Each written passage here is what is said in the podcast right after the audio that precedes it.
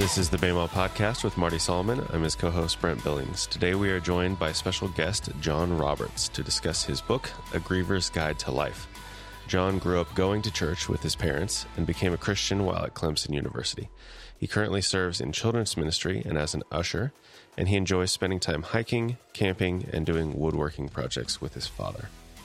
John, welcome to the show. Thank you, Brent. And I don't know if you want to add anything to that introduction, um, talk about your family. I know we're going to get into that um, throughout the episode, but just if you want to add a little more color to what I've already said. The finer things, John, we call it the finer things of life. Uh, the finer things. Uh, well, you you started off right. Uh, I've been married uh, for 30 years to my wife Beta, and we have uh, three children. I'll get to that in a minute. Um, you know, I have been a Christian for 37 years now. Seems like a long time. Um, I became a Christian when I was 18 at a great campus ministry at Clemson University, part of the Foothills Church of Christ back in the day. Um, and I have two sisters, and the fun fact is I'm an identical twin. I have an identical twin brother. Um, so, right, Beta and I have three children. Uh, my son, whom I love, Timmy, he's 28. He'll always be Timmy um, and my beautiful daughter Emily, uh, whom I also love. She's 26. They both live here in the Atlanta area, and our youngest, Olivia, is kind of where we welcome everyone to our world. Right? Um, uh, she would have been 23 at the time of this recording. And I apologize in advance. Some of this might be emotional. And um, but she is kind of forever 18. And I know that's not your, you know, typical intro uh, in terms of finer things, but it's just kind of part of our world and part of what, whether we're sitting across the dinner table from someone or on a podcast, uh, it's never easy. And we don't really have the vocabulary to bring people into this, you know, uh, in a in a in a way that's uh, easy. Well, that's exactly why we have you on this podcast. So it is it is not easy and uh, it is different, and yet that's what um, I found so just interesting, uh, moving, helpful, and so I, I, was looking forward to being able to chat about that. It sounds like there's a whole nother podcast in there, identical twin. Wow, that's a whole nother conversation we can have at some point. But yeah, maybe. Well, maybe before we get into the book, um, John, maybe you can explain how you know Marty or how you found out about Bema or whatever your introduction was to um, to the the world that our listeners are familiar with, and then and then we'll talk about um, how we came to know you. Uh, sure. Um, I heard about Bema from my friend Steve Brand said he need, you know, hey, you need to listen to this Bema. And he's been a longtime friend, really with me on this grief journey as well. And I would listen to it from my on my commute to and from work.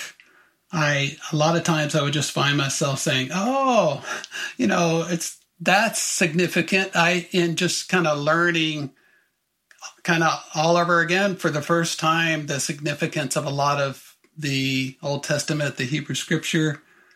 And you, Marty, were coming to a church near where we live, kind of a sister church. I, I saw you uh, speak there, and I started kind of giving the minimum, you know, just to support your ministry. And one day I get a random call and I look on my caller ID and it says Marty Solomon. And I told my conference call, hey, I need to take this call. And we probably talked for, for two minutes, but that was, I'm not sure how I got on the list or anything, but that was my intro to you, Marty. Well, that is, uh, man, I didn't know you stepped out of a conference call just to take my little O phone call. how about that? But, um, yeah, no, I, it's actually really, it was really interesting as I got ready for this chat today. I kind of went back and was thinking about that I did. I, I I met John through our donor database, and John was giving this regular small gift before it was cool. Like um, and, and we'll leave the we'll leave the dollar amount out of this, but John really is responsible uh, in a lot of ways. I've never even thanked you for this, John, but like I looked at that and went, "Oh my goodness! Do you know that if more people did that, there's so many people listening that like you were a part of this kind of seed that led to what so many other listeners have been able to participate in. And uh, so, yeah, it was kind of cool. Um, but long before it was the thing to do, uh, John was doing that. And, and yeah, I got to connect with him. And then I think you sent me your book in the mail mm-hmm. and I, you know, I get a lot of books, John, and a lot of people send me their books and I got it and I opened it and I went, oh, okay. And then I, I started reading it and I think like I, I'm, I'm a chapter in and I don't think, I'm trying to remember. I don't think I knew your story, your family story at this point. I don't believe I did. Um, and I get like a chapter in and I'm like, oh goodness. Oh wow. Okay, I'm gonna buckle up here. And then I start looking. I like go to the back of the book because I'm like, oh man, is this guy a therapist? Is he a psychologist? Like, who is this guy? What's going on here? Because it changes the posture that you have when you interact with a book. Am I reading somebody that has professional expertise? And I've discovered like that's not where this book is coming from.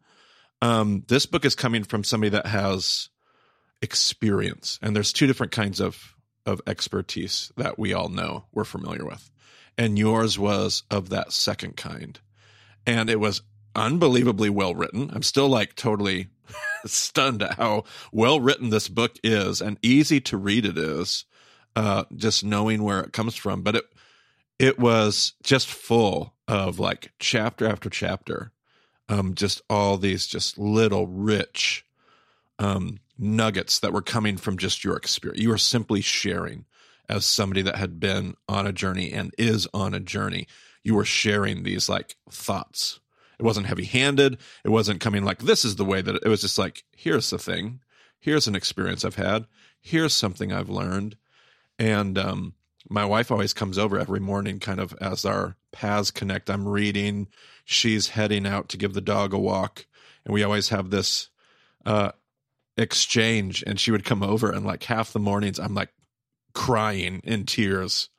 And she's like, Oh man, is this book pretty good? And I'm like, You have no idea. So so wow. this book was just such a uh you surprised me. You caught me unawares, John, but wow. um uh, since since most haven't read your your book or know of your story, would you share briefly like whatever details you'd like to share about the story and and I know we've had a conversation about how this is something you like you you want to lean into. We also recognize like these things would be tough um, but anything you'd like to share about the story and what's led you to this chapter in your journey and what people will find in this book about grief? Oh, sure. Um, well, first of all, I just I did want to thank you for being just uh, being willing to go there, uh, go here with with us uh, on our journey with. Uh, our journey of grief, not just grief, but it's really in the end uh, grief in God and uh, I just figure a little intro to Olivia, because uh, that's certainly the you know the backdrop to all of this. Uh, she was our youngest child. She we called her our Puerto Rican child. My my wife Beta, she's from Puerto Rico.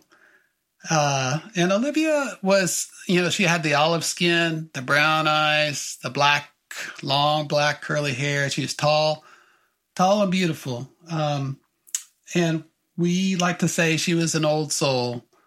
Uh, when it came to music, she she liked September by Earth, Wind and Fire. Uh, one day I was listening to a country song on my Pandora. She came by and said, "Dad, let me help you out." and she changed it to a Motown station for me, and and um, she had gone on several service trips, mission trips, one to Nicaragua and two to Bolivia. And her last, she liked to make videos of them and set them to music. And so the last one to Bolivia uh, is really, you know, six weeks, eight weeks before she passed away. Um, she did the video and set it to this beautiful Johnny Mathis song. and I, I, just think, you know, it's deep. It's a deep song. It's, it's a deeply meaningful video, obviously now. Uh, but you know, how many 18 year olds know about Johnny Mathis? And so anyway, she, sure. yeah. Which Johnny Mathis song was it, John? Yeah, it's called Not For Me to Say. And, mm. uh, I'll just throw that out there. I'm sure there's a link now that you mentioned Brent will it. get it in the show notes. That's what he does. He's magic at that. yeah.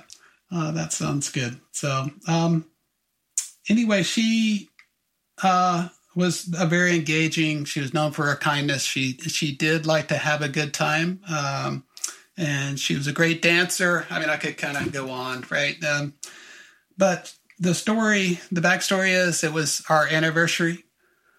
Uh, you know, 20, 25 years.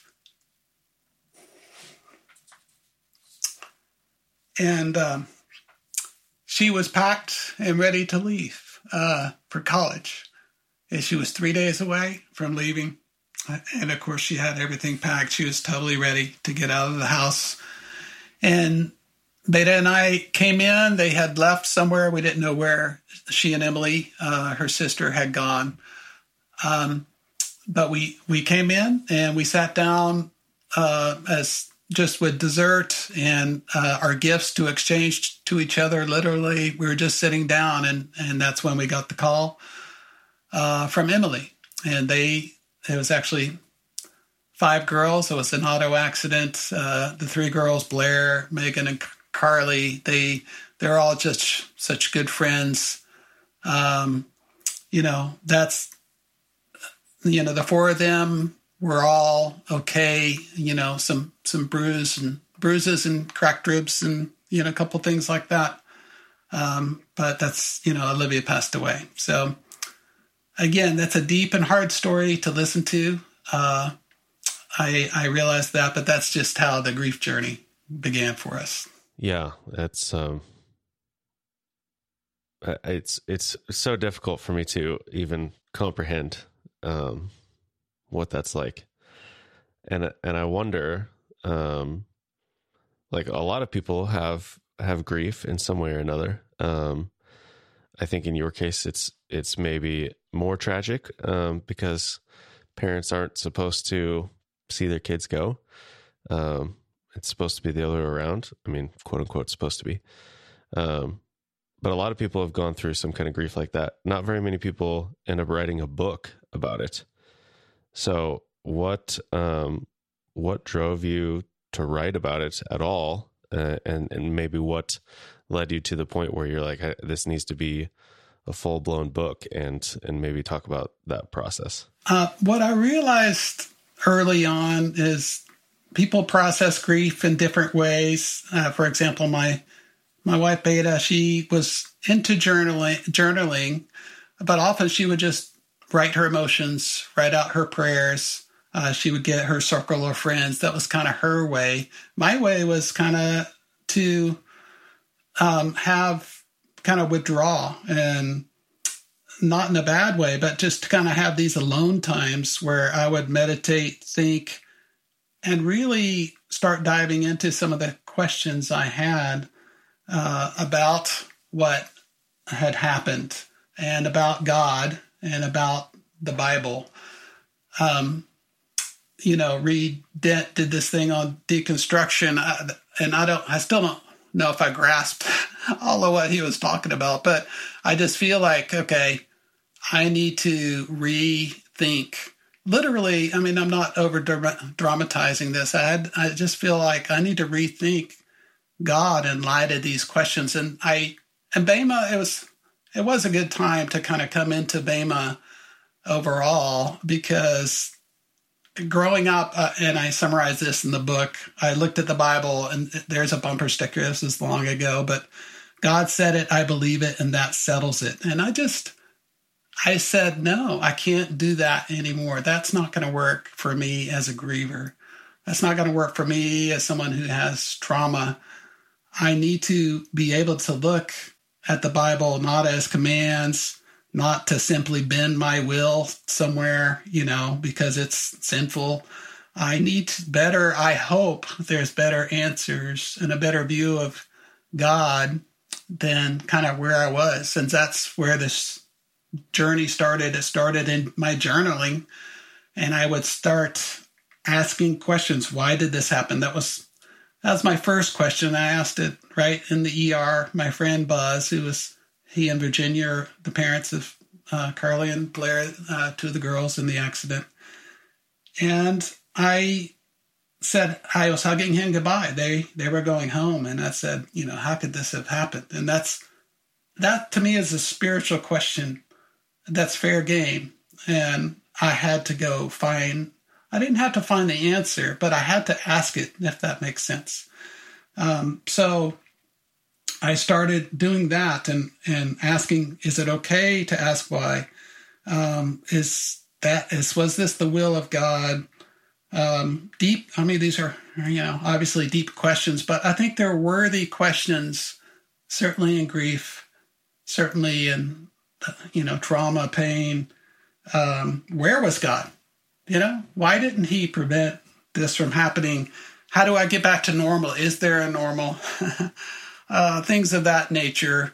And I journaled and journaled, and I shared things as I went. And one uh, person uh, in particular, Terrell Brand, Steve Brand's wife, said, Hey, this is a book. You know, this is a book. You have to keep writing. And that's so, so I did. And that's, it kind of just came together um, as this book. Yeah. I, I'm looking at some of the, the notes that you even had. And some of these questions are really big and philosophical. And some of these questions are really practical and everything in the middle. Like one of the questions you have written down here is just, How do I get out of bed? Like, I can't imagine how many people relate to that in the middle of grief, trauma, depression. Like, yeah, like sometimes it's big, lofty, like, who is God and why did this happen? And sometimes it's, how do I just do the next thing that I have to do? Right. It's for me along those lines of thinking, it was, how do I make it through today? You know, right. Uh, can I make it through the day? And really, even at the end of a day, saying, I made it. you know, I made right. it through this day, you know. So yeah, that's very real. Yeah. So what kind of as you've written this and kind of let this book out into the world, which has to be like a unique kind of um, intimate creation of yours, what kind of responses have you experienced and what have you seen from others as they interact with your story, whether it's the book or just knowing you and those relationships? What have you seen in others as they interact with these ideas?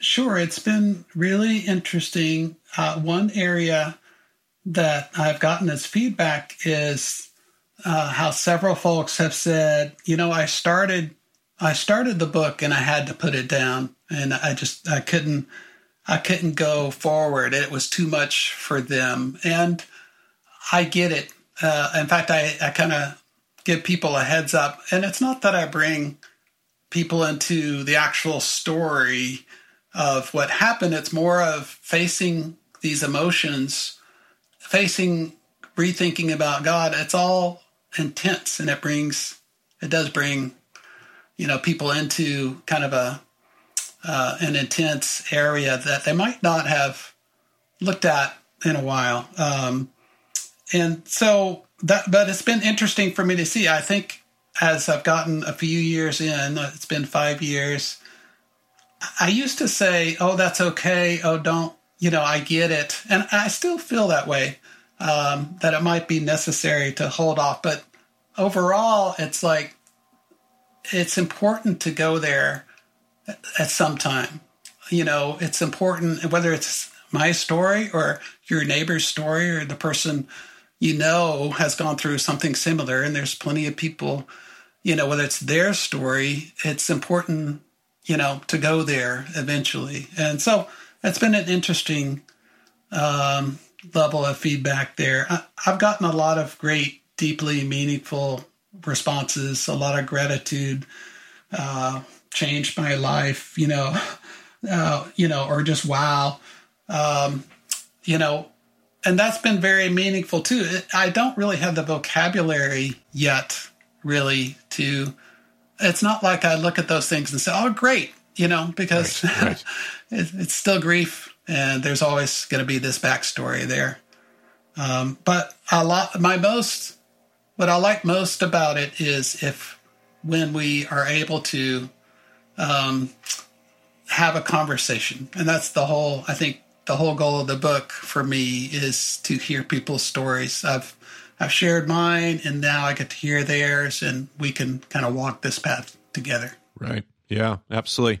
Uh, you said in some of your your notes you haven't gotten nearly as much feedback from younger people. I would imagine that's because they haven't gone through and relate to deep. I mean, obviously, many of them have. That's an overgeneralization, but just the less life lived, the less grief, the less trauma you, at least that kind of crisis and tragedy you've experienced. Is there anything else that you see in that that jumps to your mind that you you think is important? Well, I've I just have noted it and and noticed that was. I mean, it's just been um, interesting. I, you know, overall, I think back to when I was young and I was certainly out of touch. And part of because there were so many young, this is a story about a tragedy among young people. A lot of those people are going through, you know, are, are going through it. The the grief journey, their grief journey started that same night too, in their own way. And uh, I guess I would liken it really to Ecclesiastes seven. You know, the entering mm. the house of um, yeah. uh, mourning. And I, again, that came from a friend of mine who had been down this road before I did. Trip, uh, he he shared that with me, and mm. I remember reading that scripture as a young person and just kind of writing it off. It's about uh, you know, I look at Ecclesiastes maybe as a whole. I remember thinking, you know, uh, Solomon had a bad day, you know, when he wrote Ecclesiastes. Sure. right. But as an older person, I look at it and I say, Solomon was right, you know, in a yeah. lot of areas. And this is one area that it's important to go there, even as a young person, eh, really at any age, but certainly as a young person to, to go there. It's necessary and it's something that everybody at some level will experience. So there's some yeah. wisdom, I guess, is what I mean and what he's he was saying. Yeah. Now, you're uh, again what I loved about your book is it was just full of really well articulated nuggets of experiential wisdom and reflections. Um, but I also felt like it avoided like the dangerous temptations to resolve. Like you write these books, and the temptation is like, well, I want to give people answers, I want to give people resolution, and and you you obviously avoided that because of things that you had experienced and things you had knew, like things you knew from that experience and you, you, avoided drifting to extremes. Um, like one of my favorite examples of this is in the book you talk about grief not being your enemy, but it's also not your friend. Mm-hmm. Um, and I loved that because I, when I first read you talk about grief is not my enemy, I'm like, yeah. And like, there was a part of me was like, yeah, grief's going to be my companion. Grief is, and then like right as I started to think grief is my friend, you said, it's also not my friend. Like, mm-hmm it's going to be along for the ride, but um, it's neither of those. And so it was like, as somebody untrained in psychology and grief, it was for me a really healthy and balanced interaction with the experience of grief. So, does that come from your personality? Does that come from time in counseling, relationships with other people, something God led you to and told you, reflections on just the scripture, all the above? Where does that come from, John? All right. Uh, well, the first part of your question really is the reason. Another reason why I, I wrote the book. I and it's not like these the other books are wrong in any way or whatever. Reading, um, you know, lots of online resources. I just couldn't resonate with going there so quickly. I couldn't resonate with hopping to promises fulfilled in, in heaven and mm-hmm. I am on this earth and I gotta live through this next day. I gotta figure out how to piece together my life. I gotta help my wife. My wife has to help me. I have to help my children. You know, um, I I need something more eh, with more depth and and all of this really. I gotta certainly figure out me and God and and understand all that. So um, let's see. You mentioned grief not being your enemy, not being your friend. Uh, I I was drawn to grief being the enemy, and not again not to overgeneralize about men, but certainly uh, it just certainly wasn't in my nature to be you know it's my much more in my nature to fight the sadness or to say how can i get out of this sadness as soon as possible? When can when will this be over? And all those you know shortcuts are stifling things of that nature.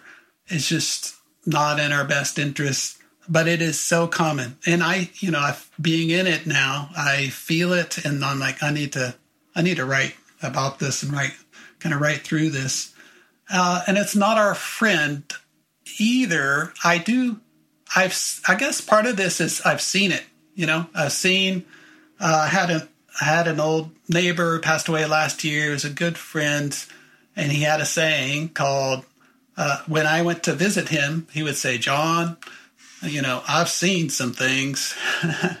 and, you know, he was just, what he meant by that was he's about to tell me a story and, and it's going to be rich. And I feel like I, I seen some things in life that uh, obviously have helped me as a 55 year old uh, who's been through this tragedy. I, I seen some things and and that has helped. I would say also I'm surrounded by therapists somehow, and I, you know I'm married to a therapist. That's what Beta does for a living. My good friend Steve, he's my hiking buddy as well. And when we go on hikes, I know the deal. I'm going to get the therapy questions, and it's it's. It, I say it in jest. It's a blessing. I mean, it's a real blessing, and uh, we have a psychiatrist friend, so dear, a psychologist friend, Michelle, who was the, the mom of the other girl, Megan, who was in the accident, that are our best friends. And so the joke is I need I need all these people, you know, around me. But if I the way I look at it is if I believe in a God who not um, does you know controls everything, but a God who orchestrates, who intervenes, who works for the good. I believe those people were uh, in my life for such a time as this. I mean, that's kind of how I look at it. And so when you when you ask me that question, those are the types of things I think about. Yeah, you mentioned having. Um, I love in the notes you said I have my Jonathans, my Nathans, my Abigails. I love, I love that because this is what's just been true for God's people for thousands of years. These voices that God brings into our lives to speak to us in the right ways at the right times. Some people there to encourage us and come alongside. Some people to speak hard truths, but people that are in relationship and and uh, and I love how much like you you do bring a lot of reflection from the scriptures all throughout your book, every chapter, in our conversations that we've had personally. Um, you you have a really good relationship with the text too, and that I'm sure that has meant a lot to you in the midst of all of this as well. Yes, I mean, like I said earlier, Bema has been part of this journey, and just being able to relook at scriptures I thought I always knew uh, for example, Jeremiah 29. And it sounds so simple now when I talk about it, but it is starting at verse 11 kind of version of that uh, promise or what we kind of take as a promise that we can, you know, um, take our stance on. I had to rethink that. How does that fit? How does that thinking fit with me? And I realized, oh, that promise is not exactly the way I should be applying it. It shows God's heart, shows God's faithfulness, but it also is a promise that says it's 70 years from now. you know, there's there's more to it and I've been doing Bible in a year this year and I find I continue to find things that help me in my great, but what I realized is I need to read Jeremiah 1 through 28. it's like uh-huh. I have to yeah. earn my right to to sure. see that in Jeremiah uh, 29. And anyway, so that's that uh, and many other examples, uh, as you mentioned, are you know help me along uh, this journey. So, John, the the book was published in uh, March 2020. Um, which is an interesting time to um, to do anything really. uh, yeah, but we're coming up on you know almost two years, and I'm wondering like what um, you know, I, I, think most books have like an initial flurry of activity, and then it's just kind of like a long tail of of whatever. And so I'm just wondering, like, what your hopes and desires are for the book going forward. Like, what do you expect people to um, how do you expect people to engage the book um, or whatever else? I don't know if you have any other future plans for more books uh, from things you've learned since then or or whatever. So yeah, just um, just give us an idea of of where where you think things are going. You know, I think the main thing I would like for people to do is to have a source where they can they can lean into it. They can go there. Uh, they can go toward the, the pain and the grief. And it sounds weird to say that. Certainly not in our culture in any way, shape, or form. But I just have found it to be necessary, and it's something that we can't fear. I do think what will help us, and I hope people realize, is that there is a God who understands. There's a God who's fully aware. Um, there is a God who is comforting. I mean, you think about the three descriptions: uh, God, Jesus, and the Holy Spirit. Um, it's a it's a wonderful it's a wonderful counselor. You know, it's it's a counselor. God is the I mentioned therapist earlier. God is the wonderful counselor. It is Jesus who walks with us, grieving with us, and that story uh, was Lazarus grieving with Mary and Martha. And I even write in the book there, I I get more meaning out of that than him raising Lazarus from the dead. Like sincerely, I just he is walking with me right here, and that's what I want people to re- resonate with and see about God and the Holy Spirit, who goes by the name of Comforter. You know, and that's people see. I mean, again, BEMA exists to kind of help us rethink a lot about what we know about the heart and character of God. And this journey uh, and this book, I hope, will help people into that. Um, and I think in general, again, this is such a difficult thing for people to kind of, it's not like getting in touch with our emotions. It's, uh, you talk about journeys. My, as an example, my daughter Emily, she gave me a book, and it's a a book to get to know your dad. It's about 160 pages, and all it has is one question at the top and a blank page for for me to fill out with it answering that question. And it, every four or five pages, it has a quote from you know Walt Whit, Walt Whitman or Maya Angelou, um, and my I was actually at my same desk um, working uh, here at home, and it hit me the way people, not the way people, it sounds kind of judgmental, but the way a lot of us looks at a journey. And they look at the question I was supposed to answer was,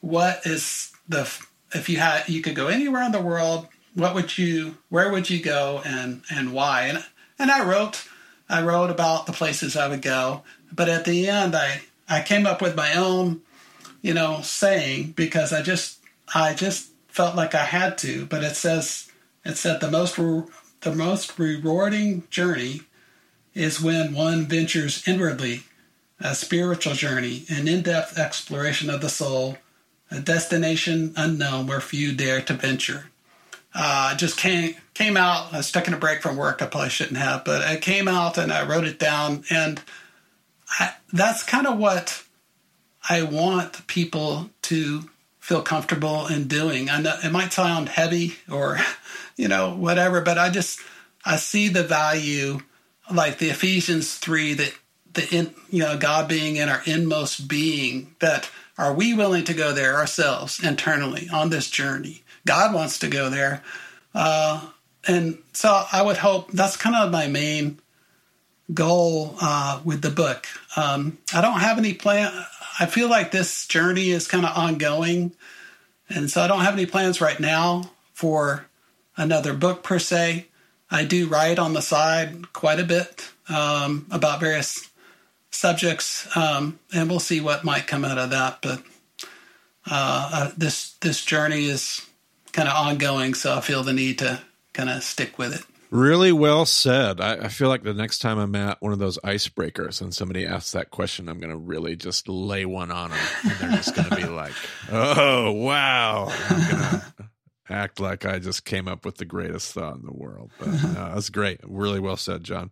So um, I think I, I think I have one more kind of big, big thought and question before we start working towards a close here. Your chapter on guilt was the one that uh, just rocked me. Um, I think my wife too. I know the, and I think I know the answer to this question, um, but I ask it just to get some of your reflection. Um, has all of this gone away? Like, has uh, has any of this gotten like quote unquote better over time as you've dealt with grief? Has it changed? Is it what what has that experience been like? Hmm. Those are those are deep deep waters you're venturing into there, Marty. Uh, let's see. I I would say yes and no, and I'm sure that's what you might expect me to say. I guess I look at this answer. I mean, guilt. It was such a hard chapter to write. There was um, just dealing with the emotion of grief and guilt. They really go hand in hand. Very common for anyone experiencing guilt, and it's just an a really intense part of my uh, journey. And I remember writing about parts in the book where I would just, you know, kind of my, I would start shaking as I'm typing. It was, you know, hitting home, whether it was a scripture from Job uh, and Job's friends in particular. I talk about that. Uh, my a walk with my friend Andrew um, about guilt after kind of seeing a, a, part of a, a movie scene, a, a church event uh, and t- kind of talking through where were you, Dad? You know, that was, you know, things of that nature.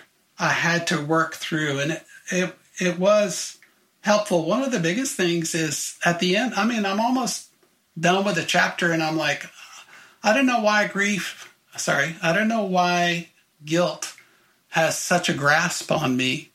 And then I realized, hey, it's not grasping me. I'm grasping it and I'm grasping mm. it because I mm. want to have an answer, or I'm angry, or I want to answer the question of why in particular, and somehow it ends up back uh, with me. But I just that even of itself was helpful uh, for me. So the the question is the right one. It's not linear, really. Like it's you can't plot it on a graph.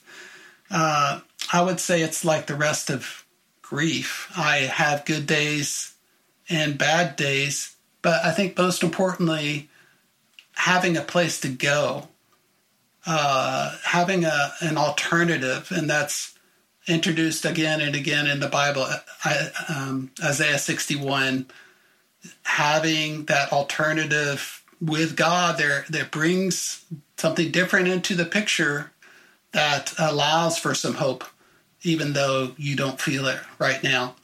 Um, and and the way you worded the question, um, if you don't mind, I, as a husband, and how I look at my role, like I said earlier, as a father to grievers, as a husband to a griever, as a griever, um, I read simple scriptures like love is patient, love it. You know, grief is just can be very destructive to relationships, mm. and I can be, um, I, I can now read First Corinthians 13, which I might have heard at my wedding and picked up a couple times then, but love is patient, love is kind. I need to be, as a husband, bringing that into into my situation. Um, hmm. As a uh, Ephesians 5, when I read about the husband and Jesus and the church, and all those thoughts are kind of intertwined, well, now I need to think about, well, how, am I going to be the gentle healer in my relationship? I mean, it's there's parts of it that are broken. They'll be healed over time, but I, me, I need to bring kind of this um, the a gentle healer approach, a Jesus approach. Anyway, I, I guess I'm just saying that it changes my thoughts in all my relationships. Absolutely. So there's a sense of uh, uh, this, there's no way this has all gone away. It's probably not going away. yet you find yourself also growing and you find yourself it is a journey. It is a hike. It is a you're you're moving. You're not you're not stuck.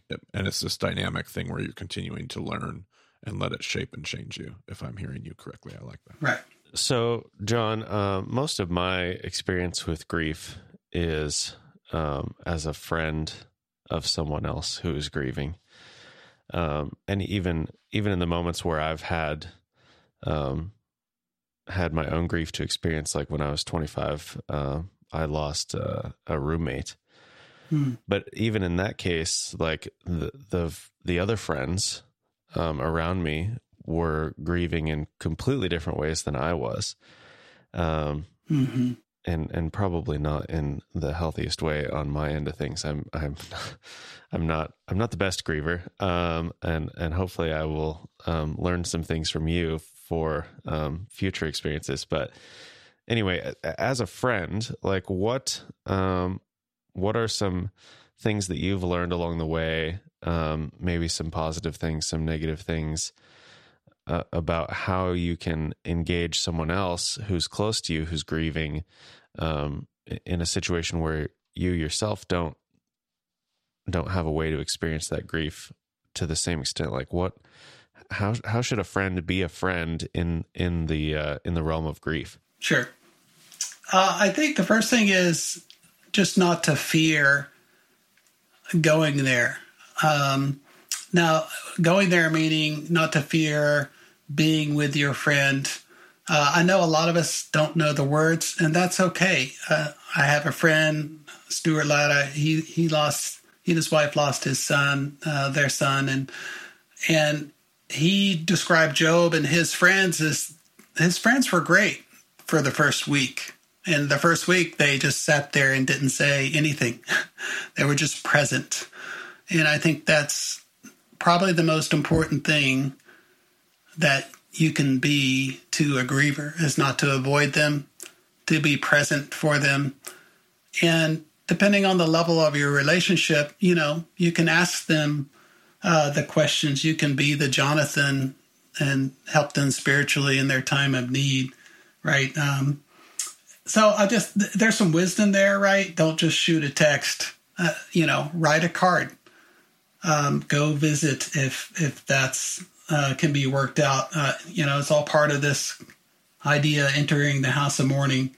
Um, so I do think that we've been given gifts as people, whether it's a close friendship, whether it's wisdom. Use your gifts it might be mowing the lawn, like someone came over and did randomly for me, or serving, or arranging, organizing, you know, whatever it takes. There's such a role for people to play.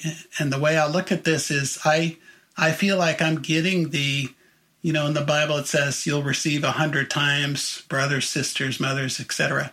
I, I feel it. That's, I've, I have felt that experience and I'm very grateful for it. And um, but that is that is what you can do.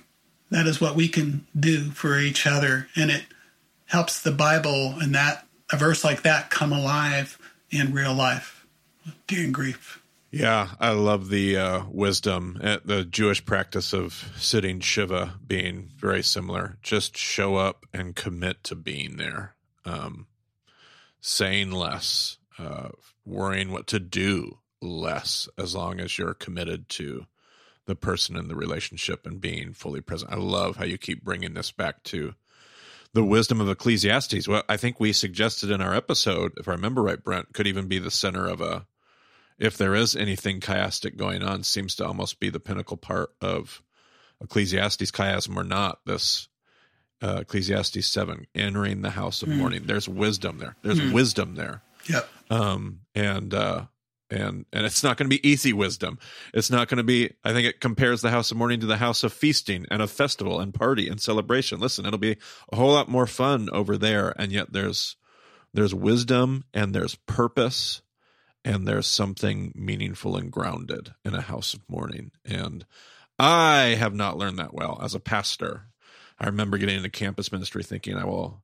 I'm so glad I will make less and less uh, hospital calls and Mm. And yet, that was me just avoiding something that uh, really there's the older I get and the more people I'm surrounded by, uh, there's wisdom there that I've missed out on for the sake of uh, my comfort and convenience. And so, yeah, I, I like that, especially in relationship to our to our friends, our deepest friends.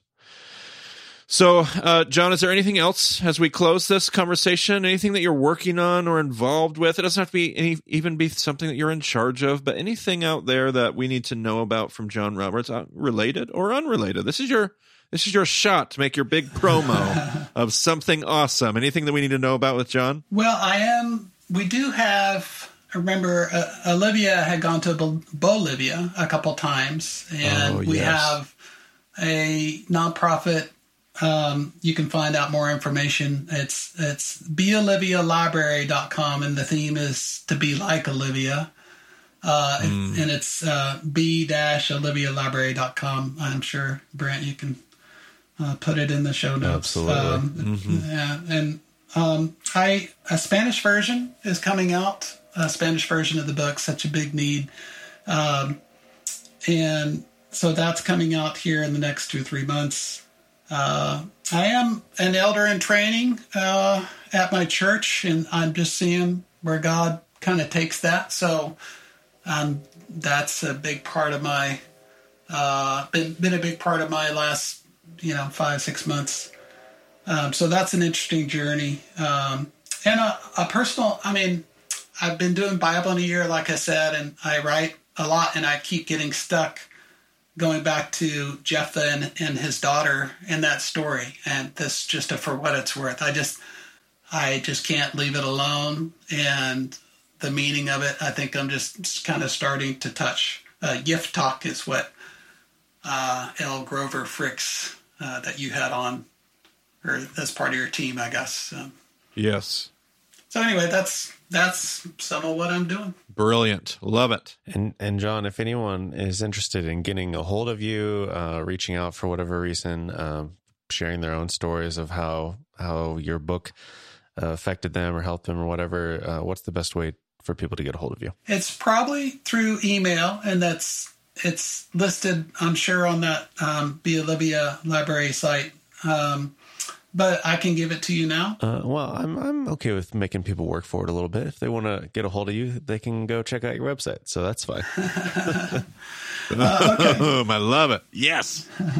I think that does it for this episode. Marty, do you have any um, other closing thoughts before we close it down? Um, just, and I would say this at the end of any interview, but in a really special way. I mean this. Uh, just thank you, John, for uh, giving of yourself um, to write the book, giving of yourself to share your story, uh, not just in the book, but in so many ways, and being willing to come on here and talk about this and just so clearly um, invite us, uh, challenge us, encourage us to to go there in those spaces. So, uh, in maybe a unique and significant way, I'm I'm very thankful for your your contribution today. So thanks for being here. Well, thank you. Thanks for having me. There, there's nobody out there who doesn't need um, a little bit of a guide in this process. So uh, it's very important, and your vulnerability and sharing your story to help others um, is is definitely uh, very encouraging to me. So thank you as well. Thank you, Brent. Yeah. So